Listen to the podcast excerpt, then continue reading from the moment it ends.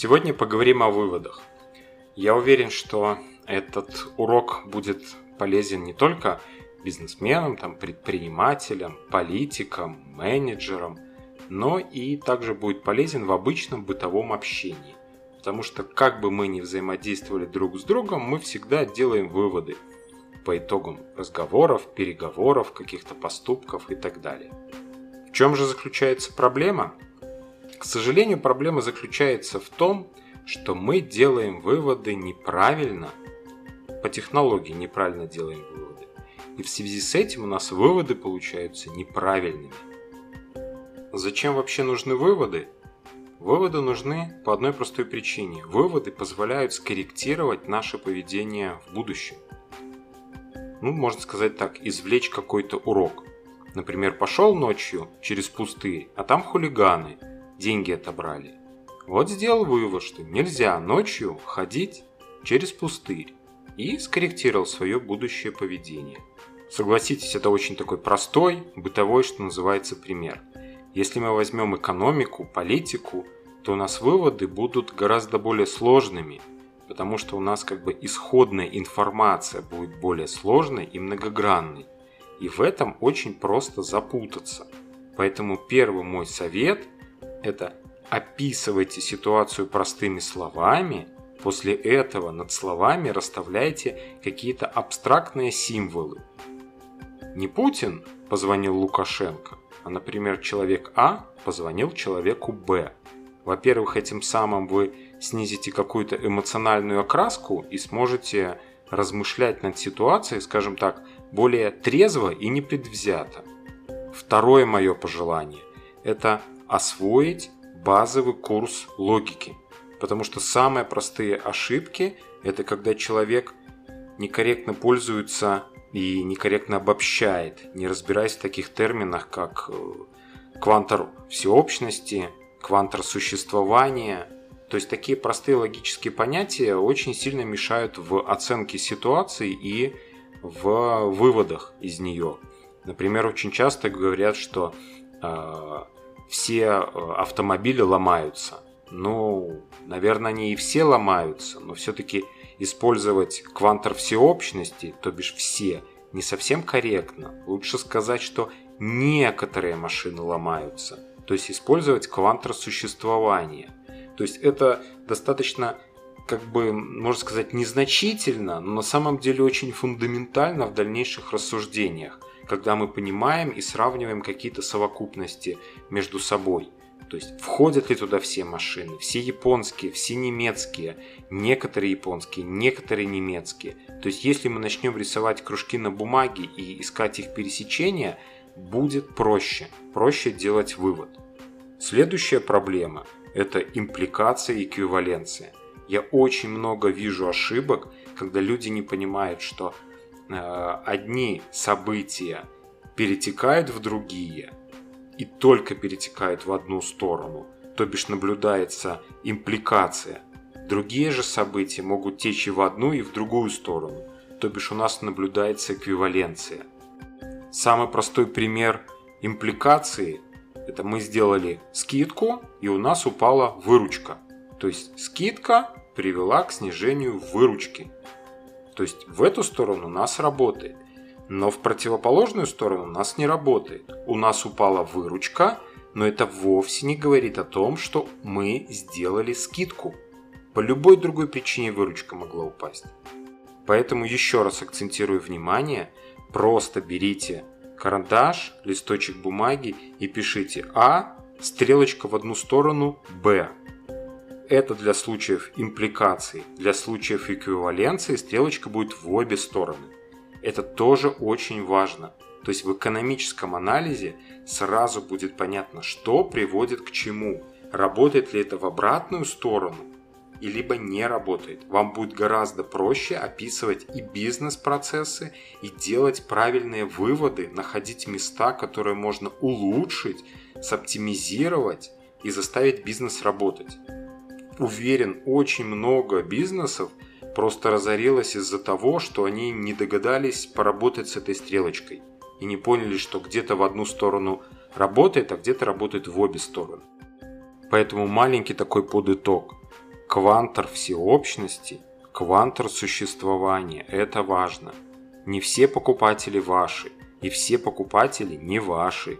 Точно так же важна и импликация, и эквиваленция, что является причиной чего.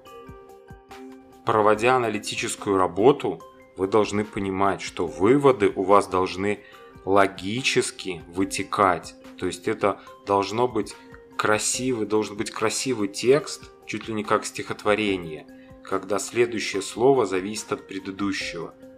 Не должно быть сумбура и какого-то там передергивания, перескакивания с одного экономического показателя или там с одного политического явления на другое политическое явление. Выводы должны быть очень аккуратными. То есть нельзя что-то в выводах обещать или э, что-то гарантировать. Очень часто экономистов э, обвиняют в том, что они как-то витиевато, не конкретно о чем-то рассуждают. Я здесь соглашусь. Обычно так экономисты говорит. Мы снизим ставку рефинансирования, в связи с этим в экономике появится больше дешевых денег и по возможности промышленность начнет развиваться сильнее. То есть здесь сложно сказать про какие-то цифры, не имея э, каких-то четких изначальных условиях, но здесь можно очертить тенденцию. И вот тенденция, она здесь выражена достаточно четко.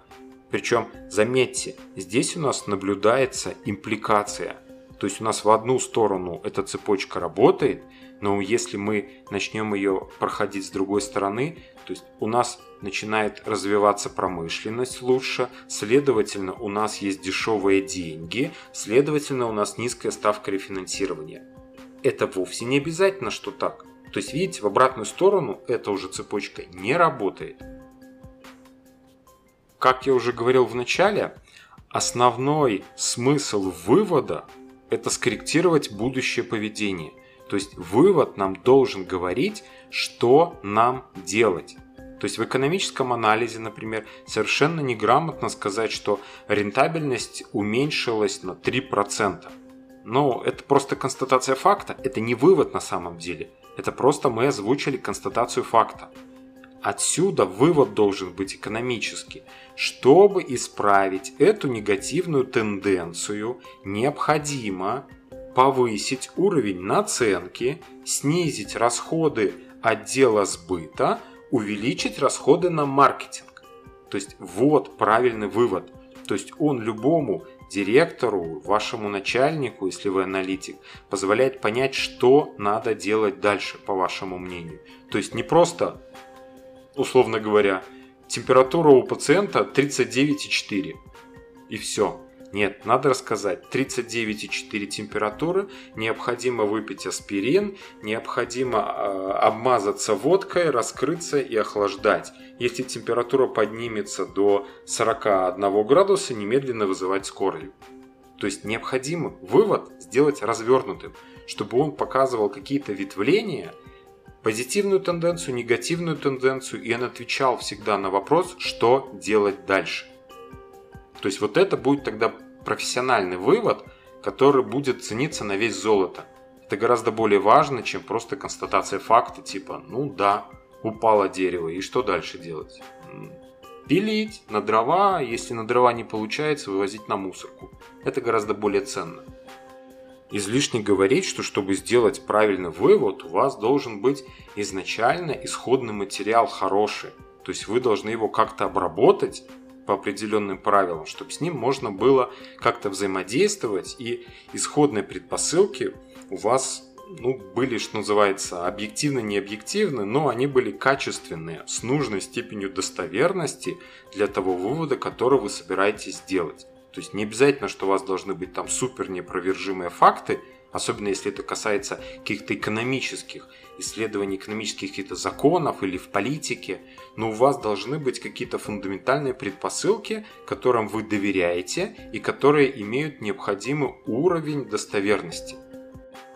В связи с этим у нас выводы должны быть причинно-следственными. То есть у нас есть причина и у нас есть следствие. Как я уже раньше говорил про эквиваленции, импликации, У нас э, логика в этом должна быть. Иначе мы опять же в известный пример э, свалимся, что называется, когда есть вывод, что все люди, которые хоть раз в жизни ели огурцы, гарантированно умирают в течение ближайших 150 лет.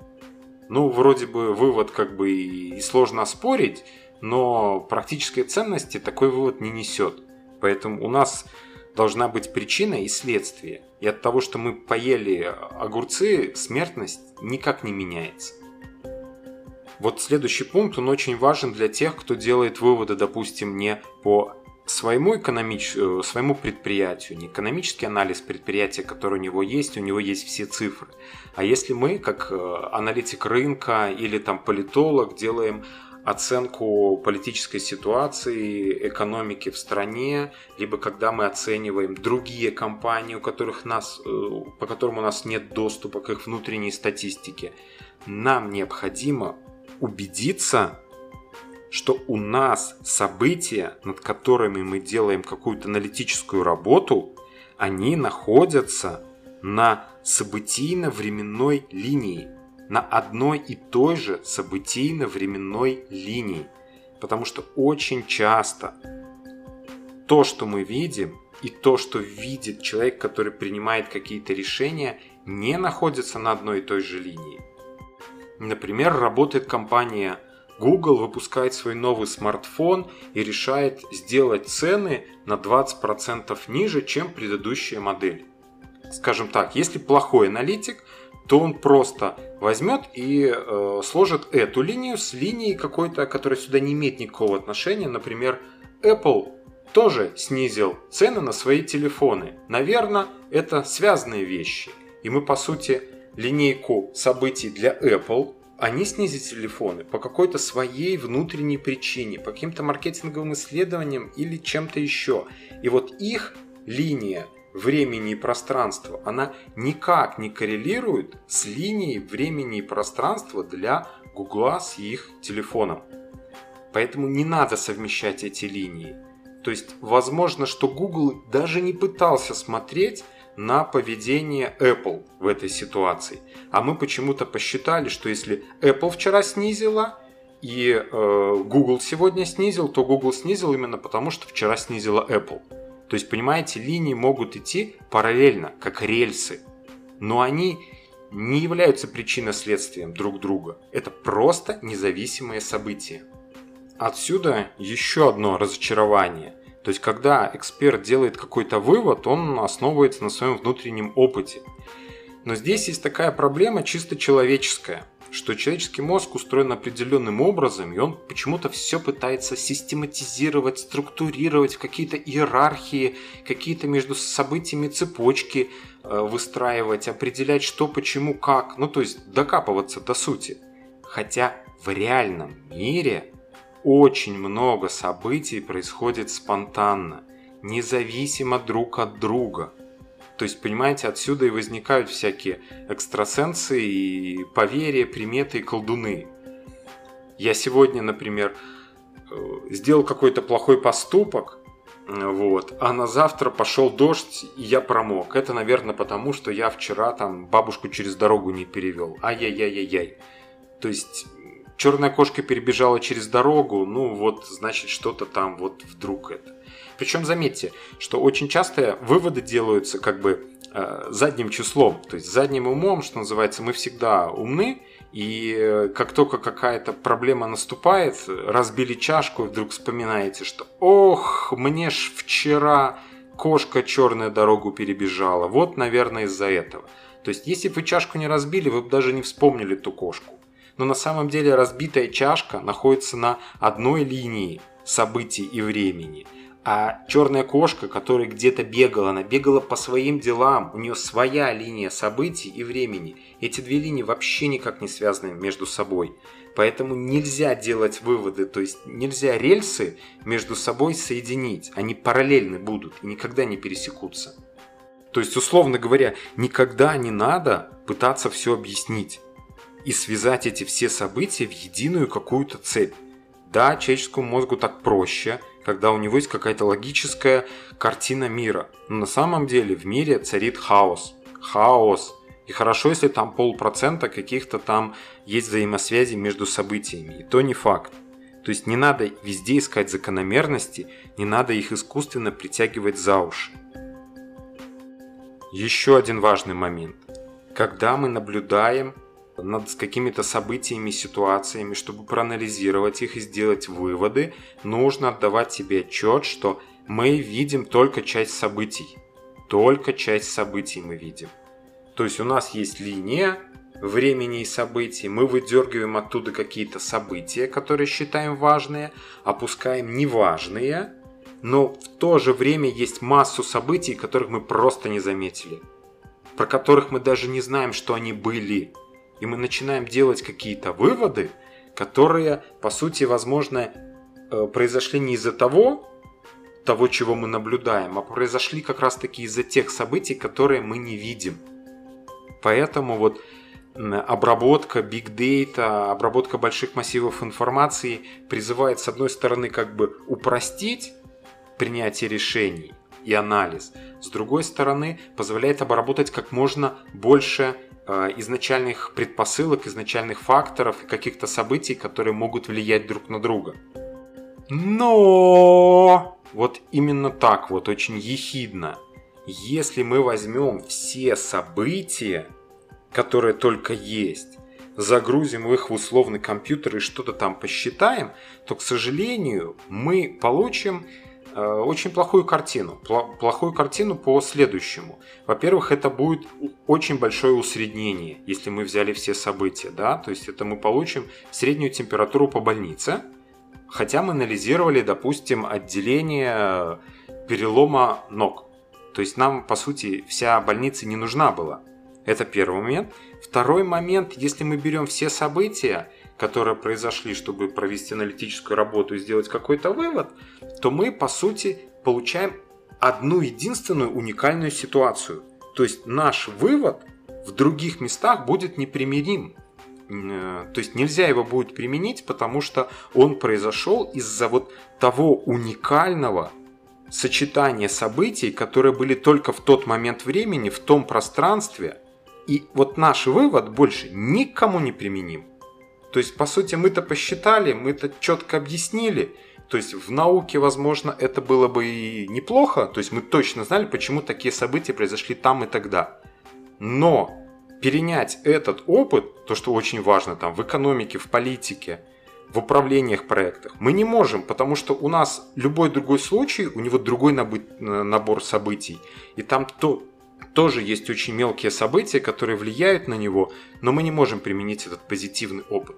Потому что он, по сути, очень сильно усреднен, и он туда не подходит. Не подходит туда совершенно. Потому что мы э, фундаментальные события по сути, загрязнили какими-то мелочными событиями.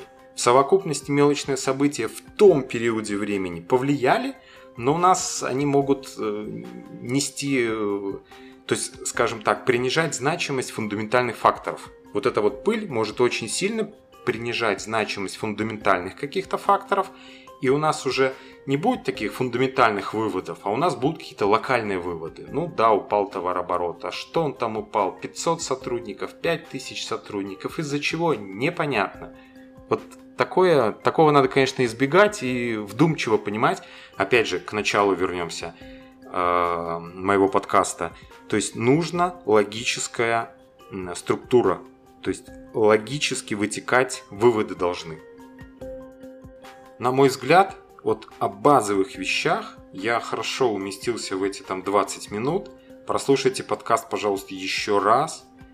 Выпишите на бумажке вот эти основные моменты, и когда в следующий раз вы будете анализировать или там уровень инфляции, или сравнивать страны по ВВП, определяя, где лучше уровень жизни, или сравнивать там политическую обстановку там в Молдове, в Перу, в Никарагуа, и делать какие-то выводы о том, кто почему так повел себя, кто так не повел. Или вы будете общаться со своим ребенком, там, с женой, с мужем и делать выводы, почему же он так себя ведет. Просто вот набросайте на бумажке и разложите вот так, как я вам сказал. Я уверен, во-первых, вы споткнетесь, и очень, э, наверное, небольшое количество людей скажет, нет, я продолжу разбираться дальше. Наверное, многие скажут, а, ерунда, это все, не буду с этим разбираться, это сложно. Но то, что вы споткнетесь, это точно. И вот преодолевая вот эти спотыкания и выстраивая логическую цепочку, вы сможете продвинуться дальше.